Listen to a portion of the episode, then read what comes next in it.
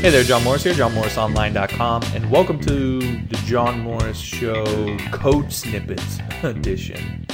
So, in this episode, I'm going to be going through a snippet code that I was asked about. So, I was sent a message and I was asked, How would you go about checking a submitted email to make sure the domain is within an accepted range or it's one of the accepted values that you want to accept? So, the idea here was creating a site where they're only going to allow people to sign up who have a edu or have a college related email address and so they want to be able to check the domain and make sure that it's within the range that they they want to accept so i went ahead and created a little class that will do this and then i'm creating this video and we'll walk through how to do this this episode is sponsored by the Complete Web Developers course taught by Rob Percival on udemy.com. Now, what I love about this course is first how comprehensive it is. It's 235 lectures on HTML, CSS, JavaScript, jQuery, Bootstrap, WordPress, PHP, MySQL, APIs, and mobile apps. I mean, it's ridiculous. Second, I love how good of a teacher Rob is. As a former school teacher, Rob knows how to explain complex concepts in ways anyone can understand. And of course, the cool thing is I talked Rob into giving my audience an 85% discount on the course. So check the description of this video for a special link that contains a coupon code good for 85% off of the complete web developers course by Rob Percival. Click that link and you'll be all set for the discount. Now, on to the episode. All right, so the setup for this is really pretty simple. I simply created a PHP file, gave it a name of class-validate-email.php, and put created a class inside of that that does all the heavy lifting that you can include however into your program. So I don't know exactly how someone might use this in their program, so keep that in mind as you're using this. You may need to alter some of this a little bit to fit with your program but I think you should get the idea. Now, if you are looking where you can get this source code and want to know where you can do that, be sure to stay tuned to the end of the video and I will show you exactly where to get this source code. All right, so let's walk through this. So the first thing that we did is, course, is of course create a class. I pretty much do everything anymore inside of a class, outside of a few very small things, and it, it's really just um, a better way to go about coding. The thing about this is this may be considered overkill for this one specific thing. However, I could imagine you expanding this class to validate email addresses in all sorts of ways. So this is really just one way to validate it. You could definitely add to this class and have other ways that you may want to do that. So we have a validate email class and you'll just include this in your project wherever you need it. All right, inside the class, we, then we have our first class property. This is a private property because it really really only makes sense for use inside of this class. Even if you maybe were going to use this outside of this class, uh, it, it really wouldn't make sense to use it as a property. What would make more sense is to use it as maybe inside of a config file or maybe stored in a database. Uh, and in that sense, you could really still call that information and set it up as a property in, inside of here. So I went ahead and made that a private property so that we can use that inside of this class only. Then we have our constructor here. So in our constructor, then we're setting we're setting our property of accepted domains to an array of domains that we're going to accept. Now again, depending on your application, you may not want to actually set this here.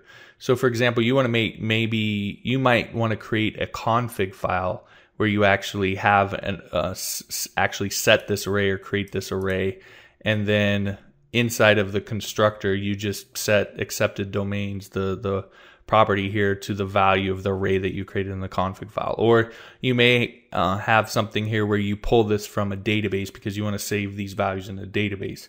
I'm not, again, not really sure how you might use this in your application. So this is really kind of the one intersection point that you would want to adjust for what your particular application happens to do. You can see here, I just kept it really simple, created an array, and in that array, we have unl.edu and uni.edu as elements in that array. All right, so moving on, uh, we come down here to our validate by domain method. So this is the method. This is really, uh, if you're thinking of this in a in an MVC type setup, you could think of this as your controller. This is the method that is going to to actually call all of the private functions that we have in here to actually validate the domain. So to that, then we pass our email address or our email address. Now, this may be, or will most likely will be post data that's submitted. So uh, this is a, again, the way you would do this is you'd include this class into your application and then you would, when a form is submitted that you want to check the email address of, you would take the post data and the, the, the email address from that post data and you would send it to this validate by domain method.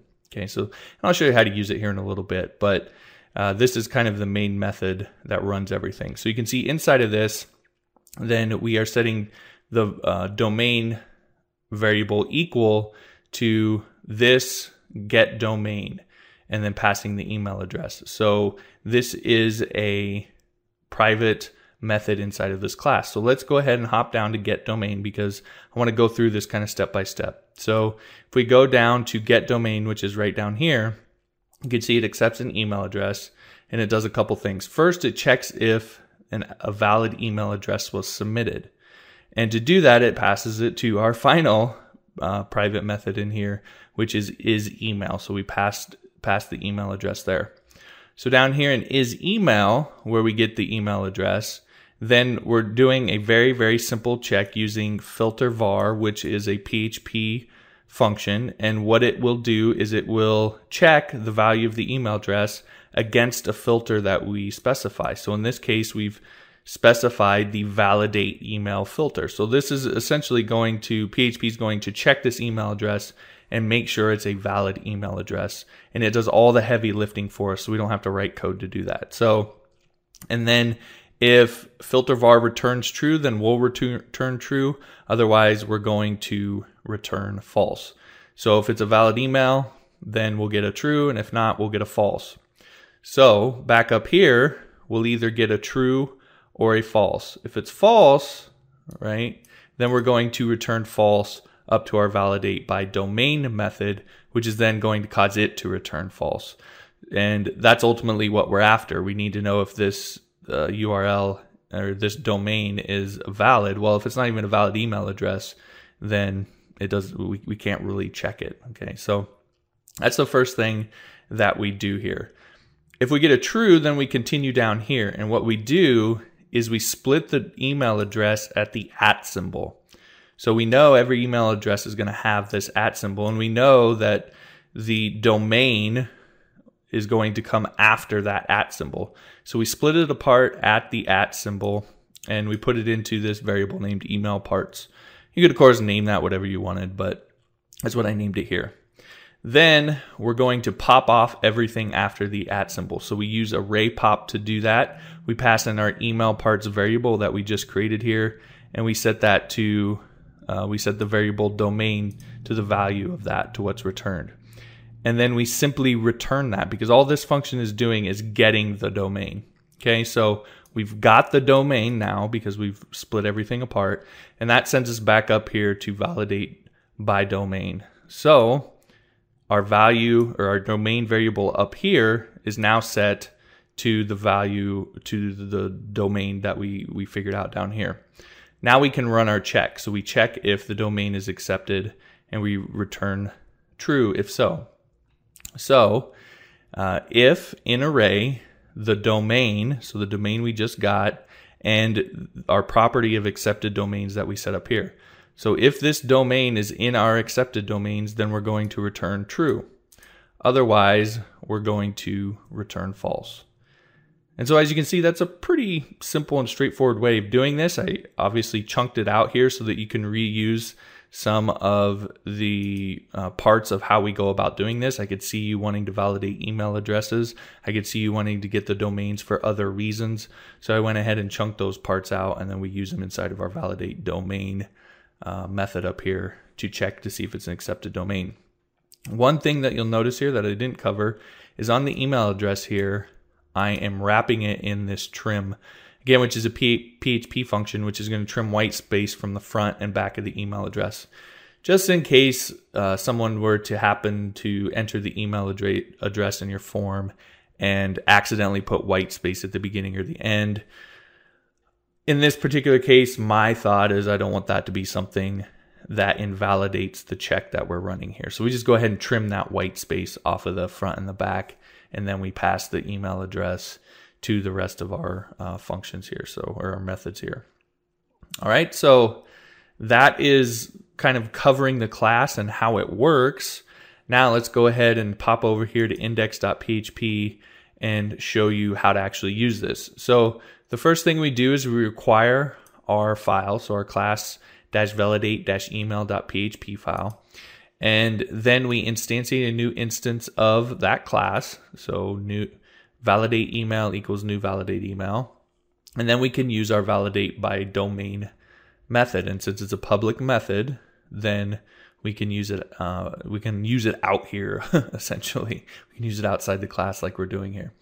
All right, so what we're doing here is a simple check. So we're running an if statement, if validate email, then the validate by domain method, and then we pass in our email address. In this case, it's justin at unl.edu, which is something I just made up. And you'll notice I added white space to the end of this to show uh, how our trim works. All right, so unl.edu is one of our accepted domains, so this should return true. So if this returns true, then we should get an echo statement that says this is valid. If not, it should say this is not valid. Then down here, we're running the same check, validate by domain, and we're doing it on jason at uni.edu with no white space, you'll notice here. Again, this is one of our accepted domains, so it should return true. And then down here, validate by domain, and we're doing ramon at ui.edu, which is not one of our accepted domains. So this should actually return false. So we should get a true, true, and a false. And so if we come over here to our site here and we take a look at our uh, our actual output here, you'll see that we have this is valid, this is valid, and this is not valid. So we have true, true, and false. So that's a simple class for validating an email address by domain and should give you a good start about how about about being able to go about doing this.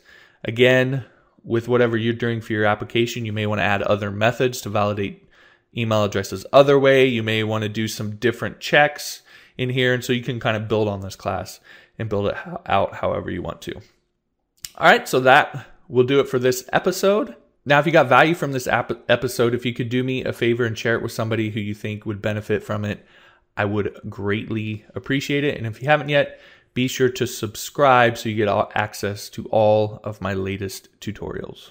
Now, if you want to get access to this source code, then the way to do that is to head on over to johnmorrisonline.com slash resources, or if you're on my website, you can simply click the resources tab right up here, and that will take you to my web developer resources page. Now, I have a whole all kinds of web developer resources on here from classes to the different tools that I use. But if you scroll down to the bottom here, then you'll see a section called code snippets and you'll see PHP code snippets, WordPress code snippets, and Genesis code snippets. So you can go ahead and click on through to the code snippets that apply for the video you're watching, and you'll be able to get access to th- that code snippet. Now, if we click here, for example, on PHP code snippets, then we will be taken to that page and you'll see all of the different code snippets here. And you can click through and you'll get the video, you'll get the description, and you'll get the code snippet as well. So again, head on over to johnmorrisonline.com slash resources. Head on down to the code snippet section to get access to the snippet that you're after. Of course, while you're here, you might as well look around and see some of the other developer tools and courses that I have available here that are going to help you down your path of becoming a web developer. And since I'm constantly adding to this page, then you might as well bookmark this page and check back often so you can see all of the things that I've added and get access to all of the tools and snippets and courses and things that I'm using throughout my career. All right, that'll do it for this episode. Thanks for watching, and I'll talk to you later.